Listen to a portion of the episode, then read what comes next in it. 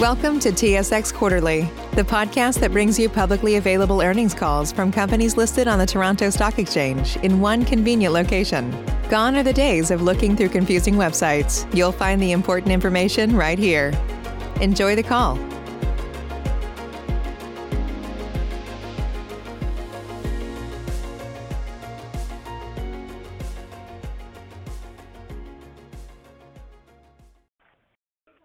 Good morning, ladies and gentlemen, and welcome to the Chorus Aviation Inc. third quarter 2021 financial results analyst conference call. At this time, all participant lines are in a listen-only mode. Following the presentation, we will conduct a question-and-answer session. If at any time during this call you require immediate assistance, please press star zero for the operator. As a reminder, this call is being recorded today, November 11, 2021.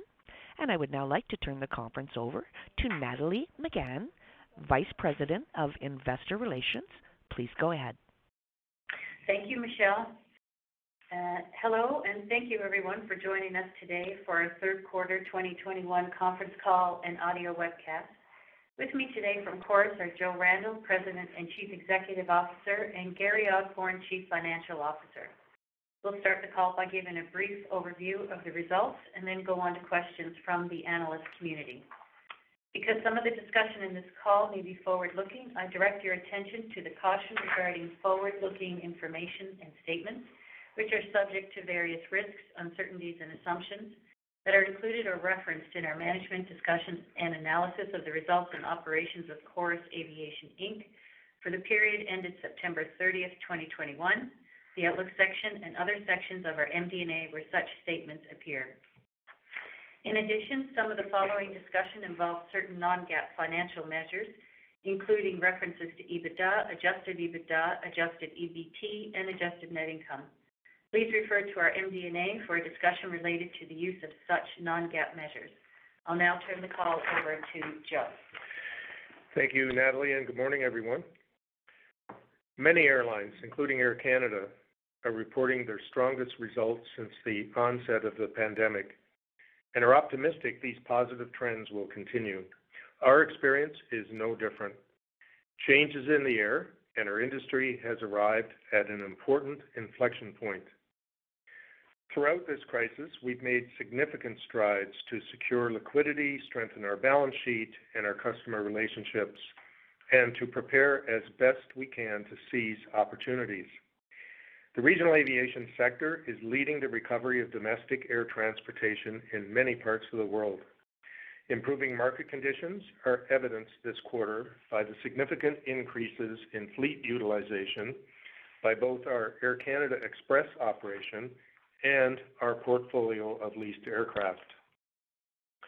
Starting with the CPA operations, all aircraft have been removed from storage and returned to service.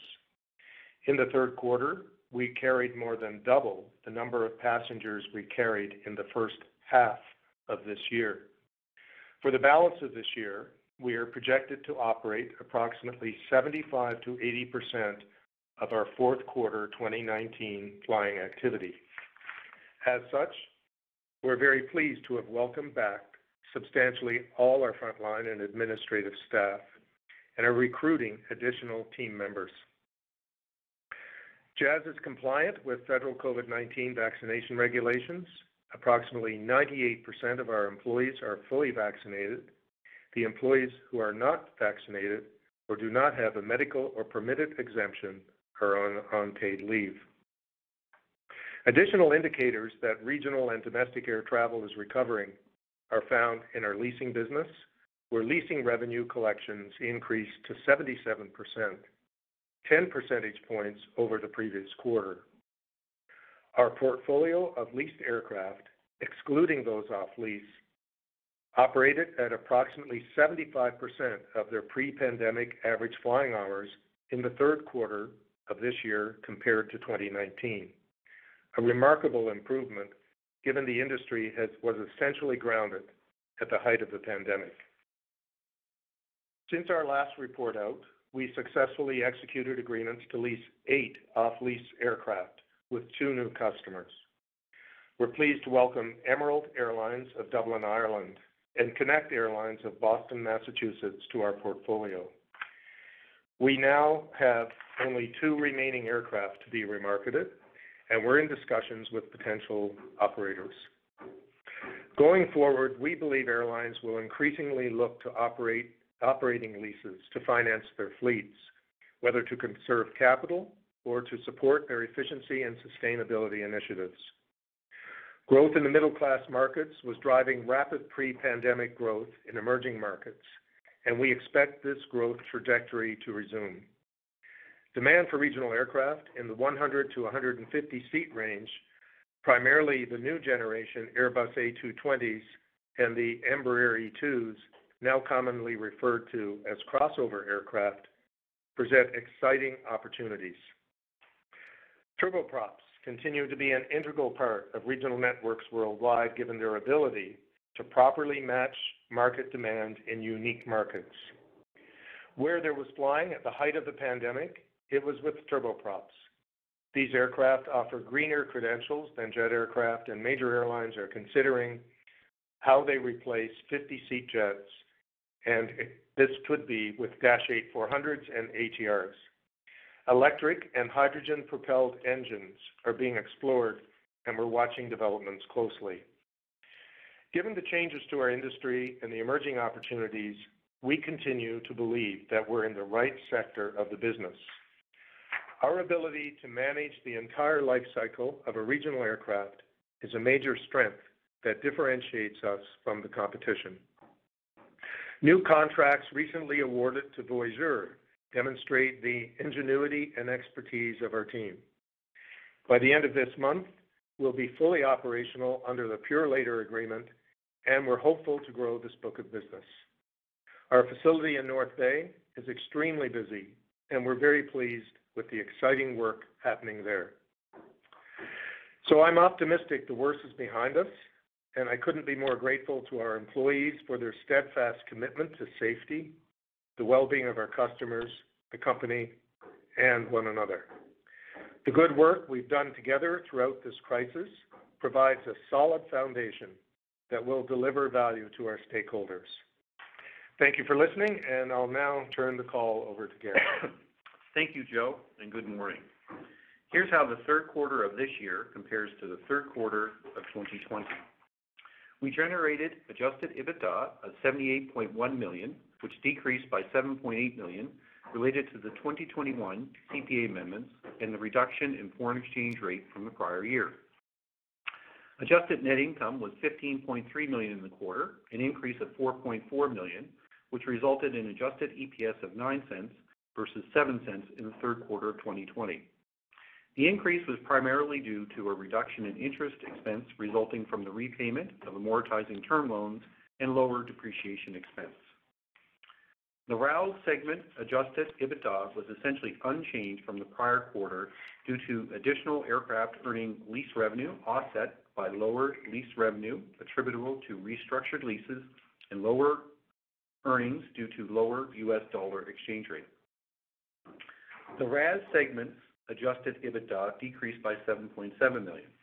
The third quarter results were impacted by a decrease in fixed margin of 2.4 million in accordance with the CPA, an increase in stock-based compensation of 1.5 million, an increase in general administrative expenses attributable to increased operations, and a decrease in incentive revenue of 0.6 million, offset by an increase in capitalization of major maintenance overhauls on owned aircraft of 2.1 million, an increase in other revenue due to an increase in third-party MRO activity and part sales, and an increase in aircraft leasing revenue under the CPA of 0.3 million, primarily due to six incremental CRJ900s, offset by the removal of the Dash 8-300 fleet and lower earnings of 1.8 million due to lower US dollar exchange rate.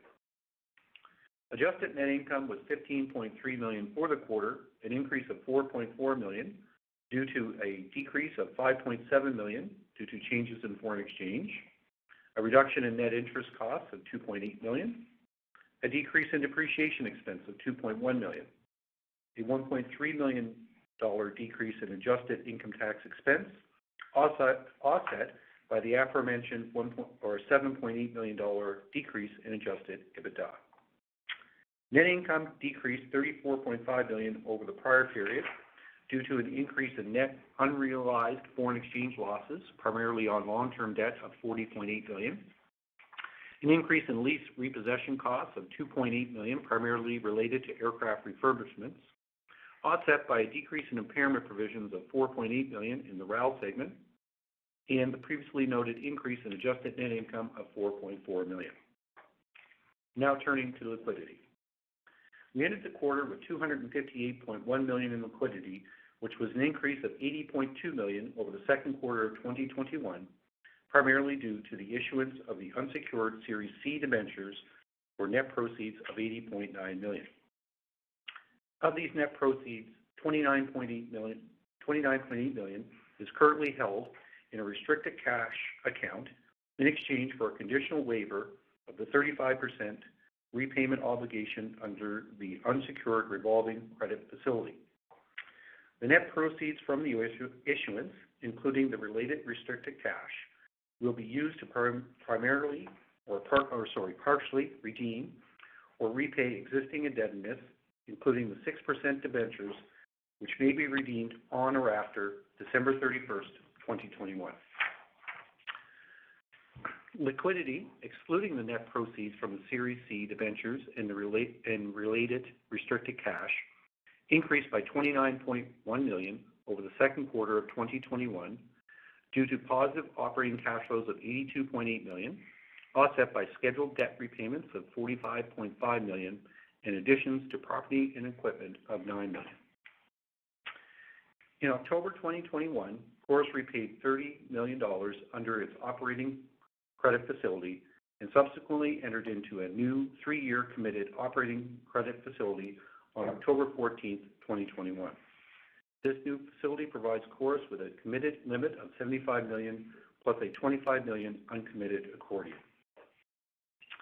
Other key liquidity movements during the quarter included increased cash of 46.9 million due to higher accounts payable resulting from operations and commodity taxes relating to the timing of cash payments.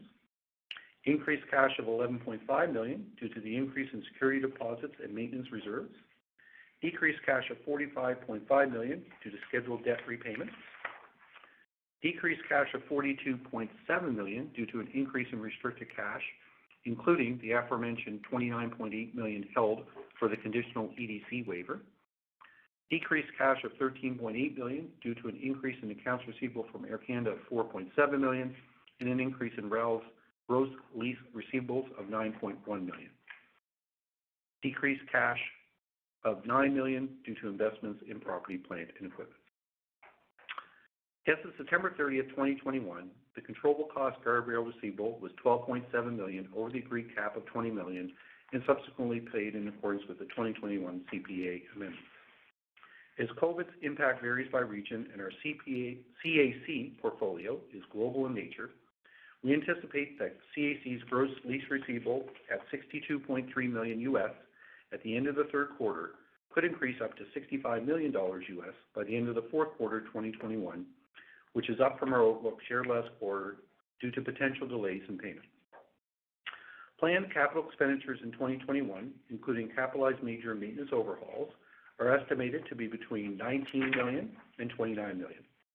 This estimate includes between 7 million and 9 million that will be included in the in the controllable costs and paid by Air Canada. Planned aircraft-related acquisitions are expected to be between 42 million and 50 million in 2021. Actual spend to September 30, 2021 was 42.7 million.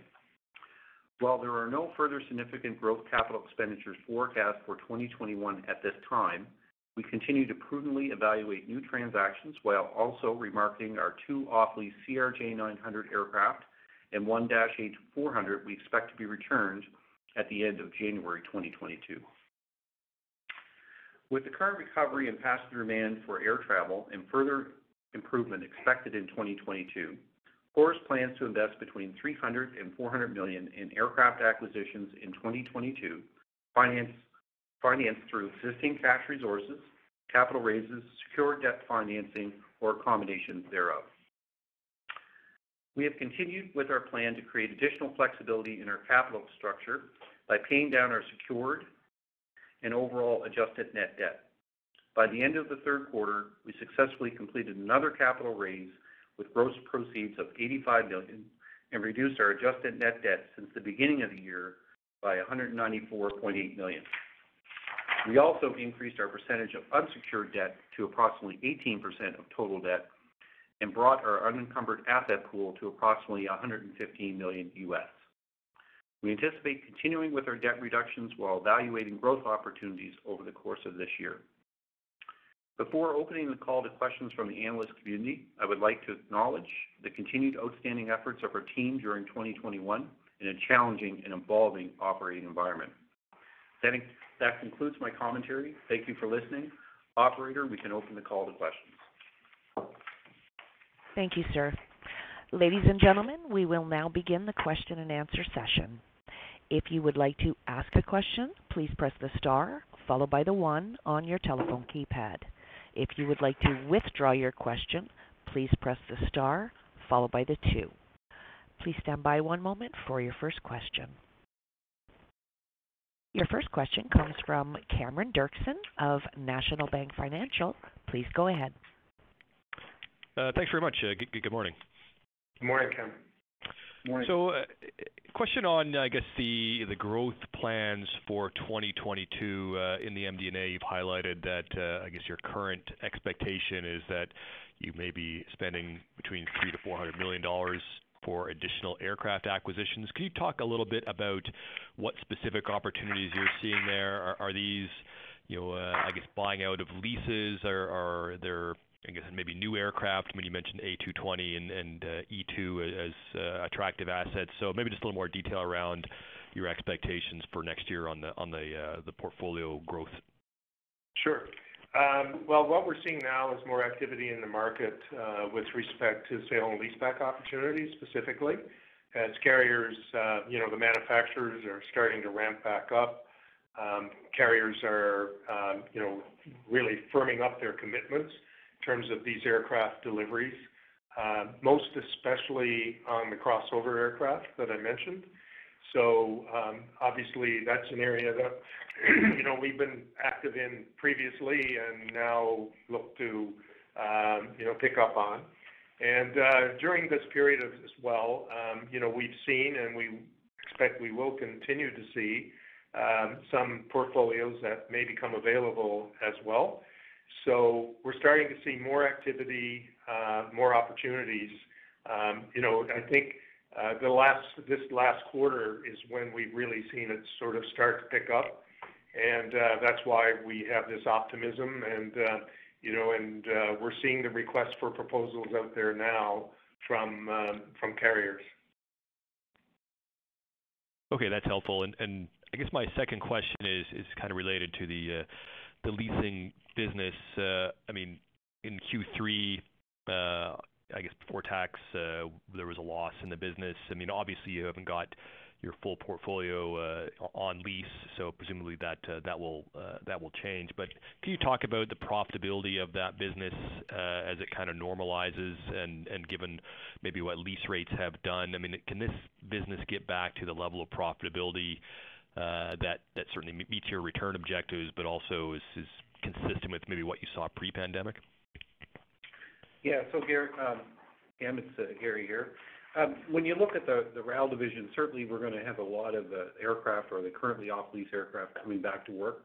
The other thing is to note is as Aeroméxico and others emerge from bankruptcy, they'll get back on the positive side of the ledger as far as, you know, growth in revenue as they went through the bankruptcy uh, piece. It was a little more challenging. So we're gonna see the pickup from the off-lease aircraft and plus as uh, some of these uh, leases get restructured, a little bit of a pickup there. So we expect things to get a bit better on the revenue line that way. The other side is the interest has been coming down on that side, as we've been paying down our debt, so you'll see that um, make its way through. And then the other, the other thing is on the ECL, you know, we booked just short of 1 million. I think it was 900,000 in the quarter. And uh, we continue to monitor that. But as the health of the uh, lessees has been turning around, you know, we're hoping that that ECL provision will turn around also. So from that perspective, I think the core fleet will uh, start to perform better. Then as we grow, we'll continue to add aircraft into that, and certainly that will start to get the margins back to a much healthier level. And uh, you know, the other side is SG&A is a bit high right now as a percentage of revenue, and that's really because of the nature of what we just went through, where we had off-lease aircraft and whatnot. And as we grow, that'll come down. So there'll be a few factors that will start to bring that back to a better margin. So so I would say, uh, Cameron, in terms of the opportunities in getting back to normal, it's it's um, you know, it's sort of bifurcated between two uh, two areas. One is, you know, there are still a number of airplanes that are off lease and distressed in terms of the older portfolios, et cetera. The good thing is that we have essentially placed all of our grounded aircraft back on lease. So, um, you know, it's something that um, we don't need to have and see these aircraft coming back in the near term and be under a lot of downward pressure because the market will be absorbing some of these excess assets that are there. So that's one part of it. But the other side is the actual sale and leaseback side, which, you know, we see recovering uh, uh, very well because these are new assets. Um, they're not really competing against the assets that have been grounded. They're new technology. They're because of the green initiatives, carriers refleeting, et cetera. So that end of the business, um, you know, we see, um, you know, recovering in a, in a very good way. And as I mentioned in my comments, you know, with the balance sheets that are there, we think that the penetration of operating leases within the business will actually increase as a percentage of um, of the new production that's coming out. So so that's why we're optimistic in terms of that part of the business. It doesn't mean that there won't be competition out there, et cetera, but, you know, we believe we can compete in that business, and, um, you know, so that will be a focus. And any other portfolios that are out there, you know, should be priced uh, priced according to the market conditions, et cetera, that exist for those for those aircraft. So, you know, that's why we feel the worst is behind us. We just have these two airplanes left to release that we're optimistic we'll have something there very soon. And, you know, then we'll be focused on the two areas that that I just mentioned. Okay. No, that's great. Uh, I'll pass the line. Thanks very much. Your next question comes from Alana Yontef of BMO Capital Markets. Please go ahead. Hi, thanks for taking my question. I just had a question about the leasing business, um, specifically, uh, just to build on Cameron's question, as we think about the recovery moving forward, um, do you think we've seen the worst of the downward revisions to these rates, um, or are there still pockets of vulnerability in the leasing portfolio? I think, uh, as I mentioned in my comments, I think we've seen now an inflection point. Um, you know, I see as carriers get back up and as uh, passenger travel resumes and as vaccination rates increase, because, you know, the vaccination rate uh, is really key here in terms of the recovery of the business. I think as we see that continue to to rise, the business itself will rise accordingly in terms of the level of demand as people get back up in the air. And, you know, I think that's evidenced by the increased utilization we're seeing in the fleet, both the ones, the aircraft we lease, we monitor that closely, and of course, our Air Canada Express operation, which is uh has rebounded quite significantly. Great. And just one quick question um, about the regional aviation services. So just wondering, what about the necessary resources that are being uh, brought back to support the recovery? And are you seeing any bottlenecks that uh, you're seeing in that recovery there?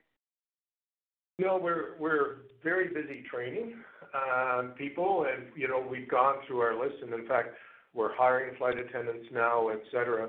Um, but, um, you know, we don't see anything in the near term at all that uh, is going to create uh, any pressure for us. Uh, you know, we look at the industry going forward, just like coming into the pandemic, you know, everyone was looking at the um, pipeline of staff, et cetera. But, you know, relative to others in the industry, I think we're really in a good position. We have this flow-through agreement with Air Canada. As Air Canada comes back, You know, they will be hiring a lot of our pilots, but that helps us hire pilots ourselves because they see a career path through Jazz as being a long-term career path in the industry. And um, you know, that's why we're such a, I think, a very good part of the supply chain, very strong with the relationship with Air Canada. But uh, you know, it's something that we have to keep our eye on going forward for sure, is the availability uh, of human resources. Great. Thank you so much. You're welcome. Say goodbye to your credit card rewards. Greedy corporate mega stores, led by Walmart and Target, are pushing for a law in Congress to take away your hard-earned cash back and travel points to line their pockets. The Durbin Marshall credit card bill would enact harmful credit card routing mandates that would end credit card rewards as we know it. If you love your credit card rewards, tell your lawmakers, hands off my rewards. Tell them to oppose the Durbin Marshall credit card bill.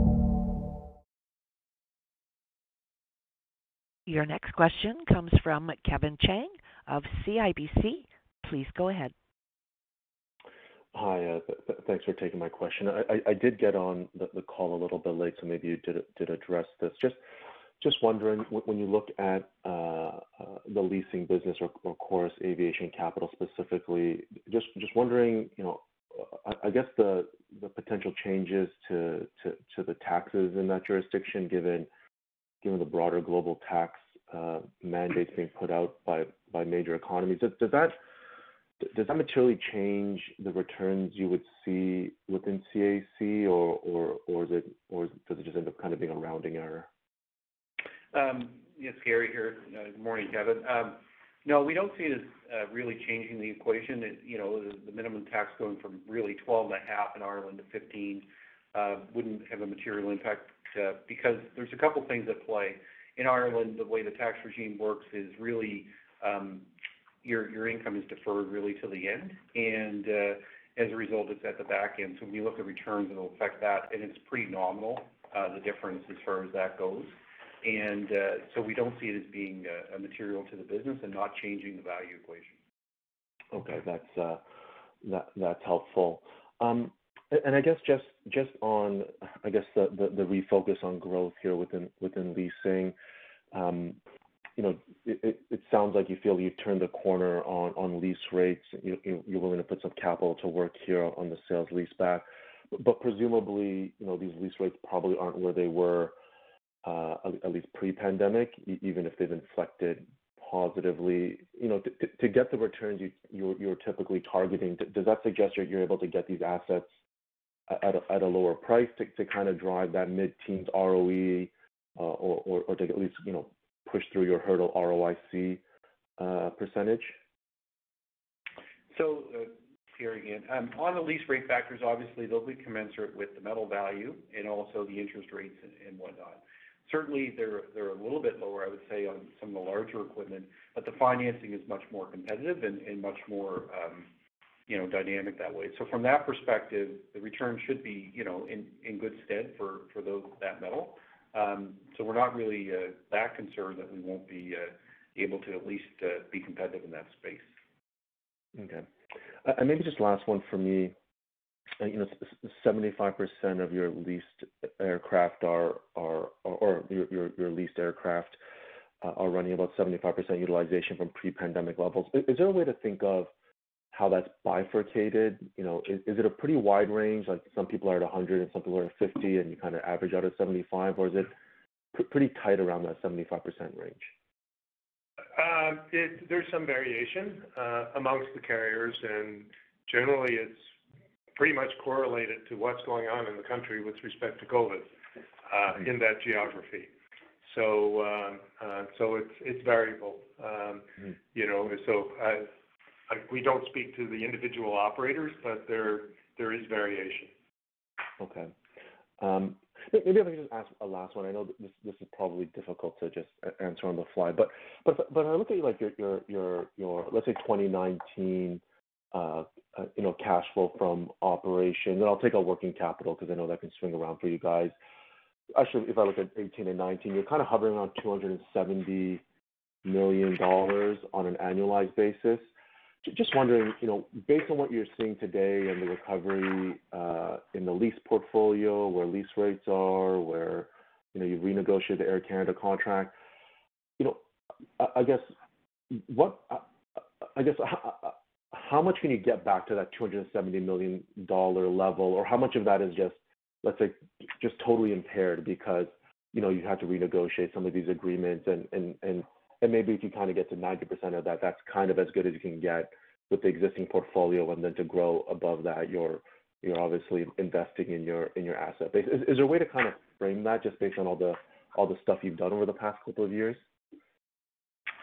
Yeah. Sorry, it's Gary here. Um, if you look at, uh, you know, prior to COVID or, you know, uh, pre uh, the 2019, 2020 levels, there's some changes obviously that have occurred on the mm-hmm. RAL side, uh, with leasing, but also with the CPA piece that, you know, we've had to, you know, a bit of a step down in the fixed fee and whatnot and and remove the Dash 3. Certainly there's some changes there. But the one thing is, you know, the steadiness of the cash flow is still there. Um, and as you look forward, it should grow a little bit, hopefully as RAL and that starts to kick in and Voyageur, you know, with the growth they're seeing. But you know, the levels you're seeing with a bit, you know, at today's level, are, you know, certainly good basis to move forward without giving a big prediction as to where it's moving. Um, but we'll start certainly it's a great base to move ahead with, and you'll probably see some growth from it as we get aircraft released and Voyageur does a bit more. Okay. That's fair, and that's helpful. You know, good progress in the third quarter on the recovery there. So I'll leave it there. Thank you for taking my questions.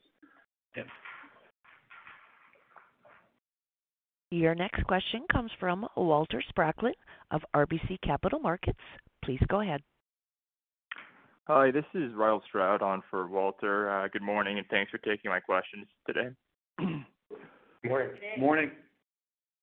I just wanted to start off and was wondering if you could provide us with some more context on what you're seeing on the domestic recovery front.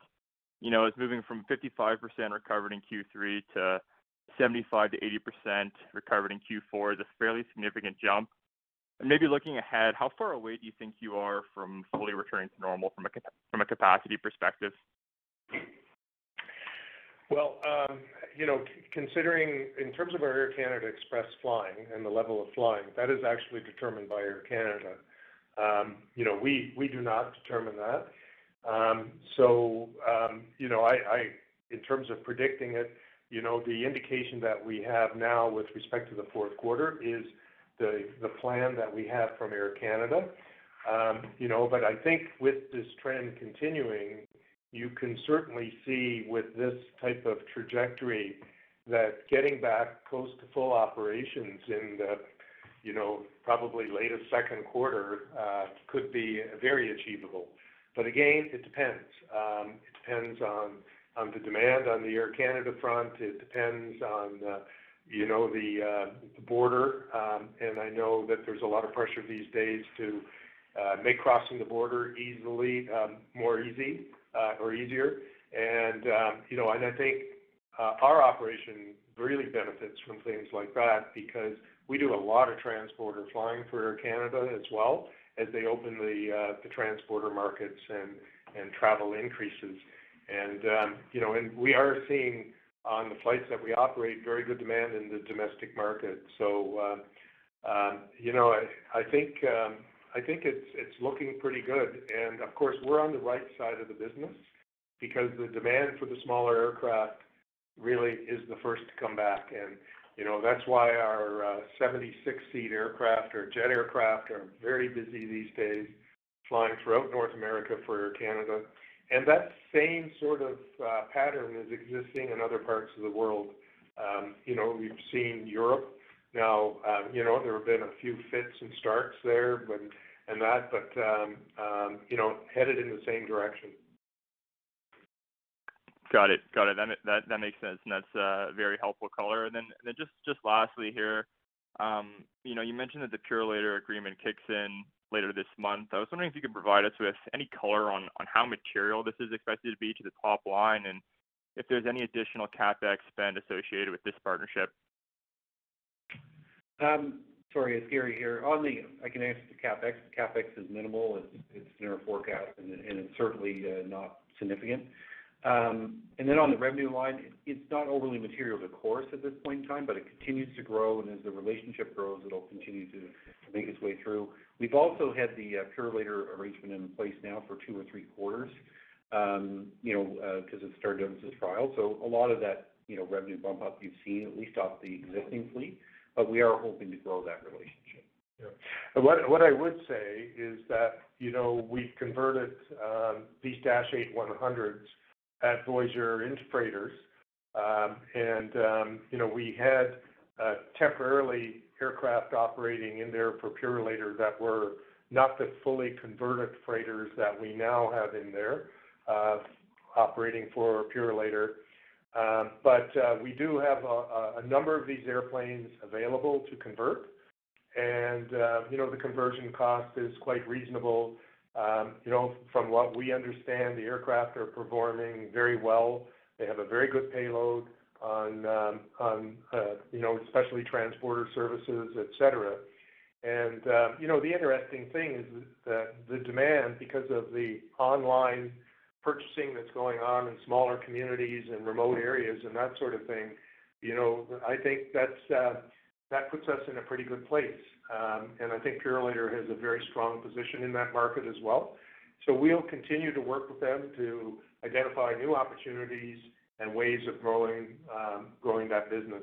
So we're optimistic that, uh, you know, positive things will continue to occur there.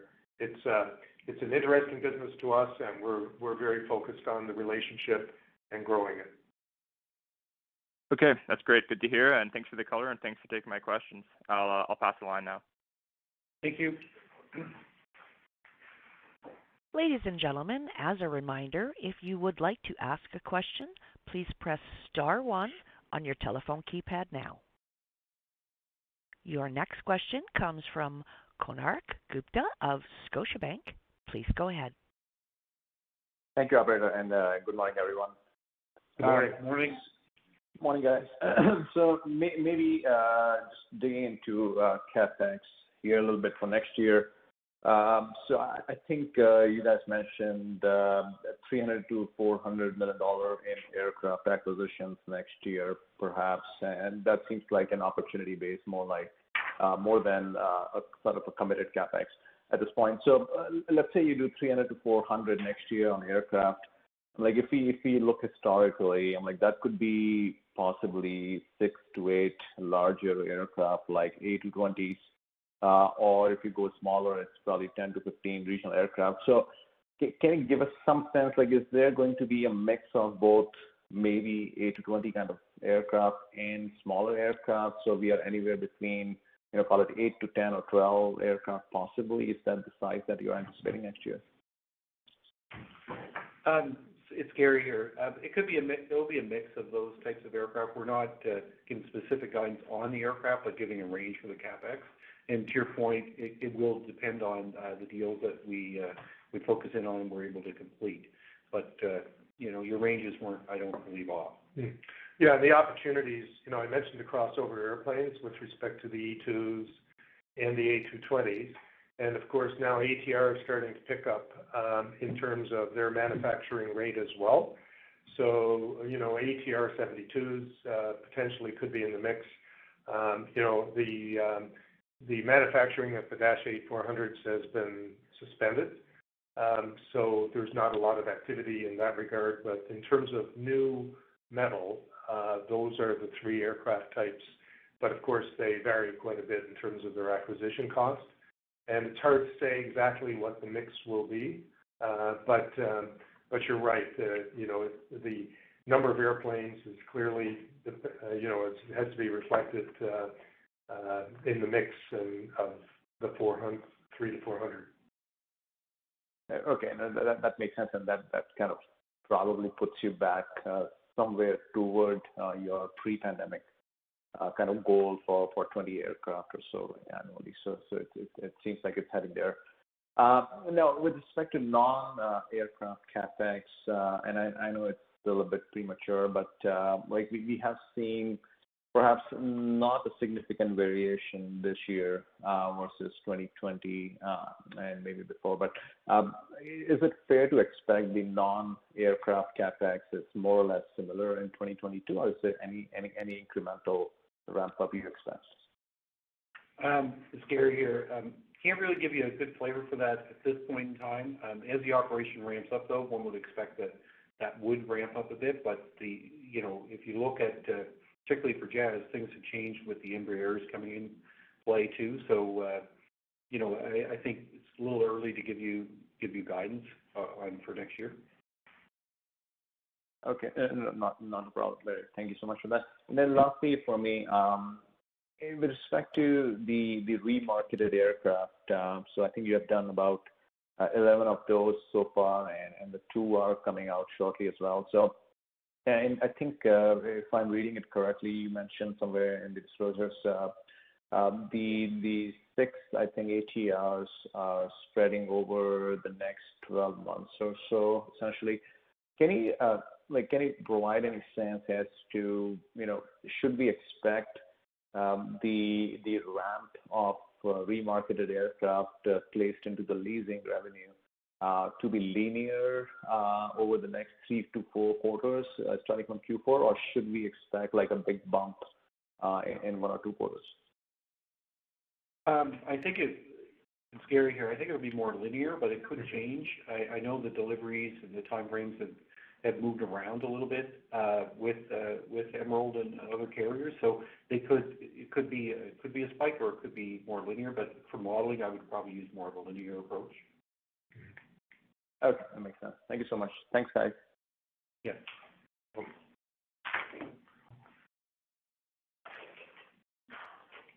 There are no further questions from the phone lines. So at this mm-hmm. point, I will turn the conference back over to Nathalie Megann for closing remarks. Thank you, Michelle, and thank you everyone for being present on this call, and we look forward to speaking with you all soon. Have a great day. Ladies and gentlemen, this concludes your conference call for today. We thank you for participating and ask that you please disconnect your lines. At Parker, our purpose is simple. We want to make the world a better place by working more efficiently, by using more sustainable practices, by developing better technologies. We keep moving forward. With each new idea, innovation, and partnership, we're one step closer to fulfilling our purpose every single day. To find out more, visit parker.com/purpose. Parker, engineering your success.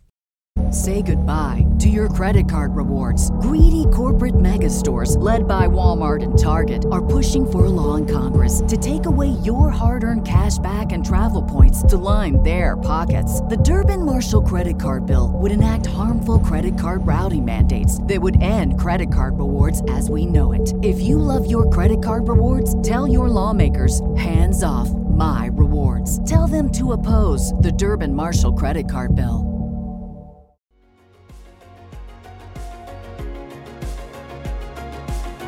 Thank you for listening to TSX Quarterly. If you enjoyed the cast, remember to leave a good rating.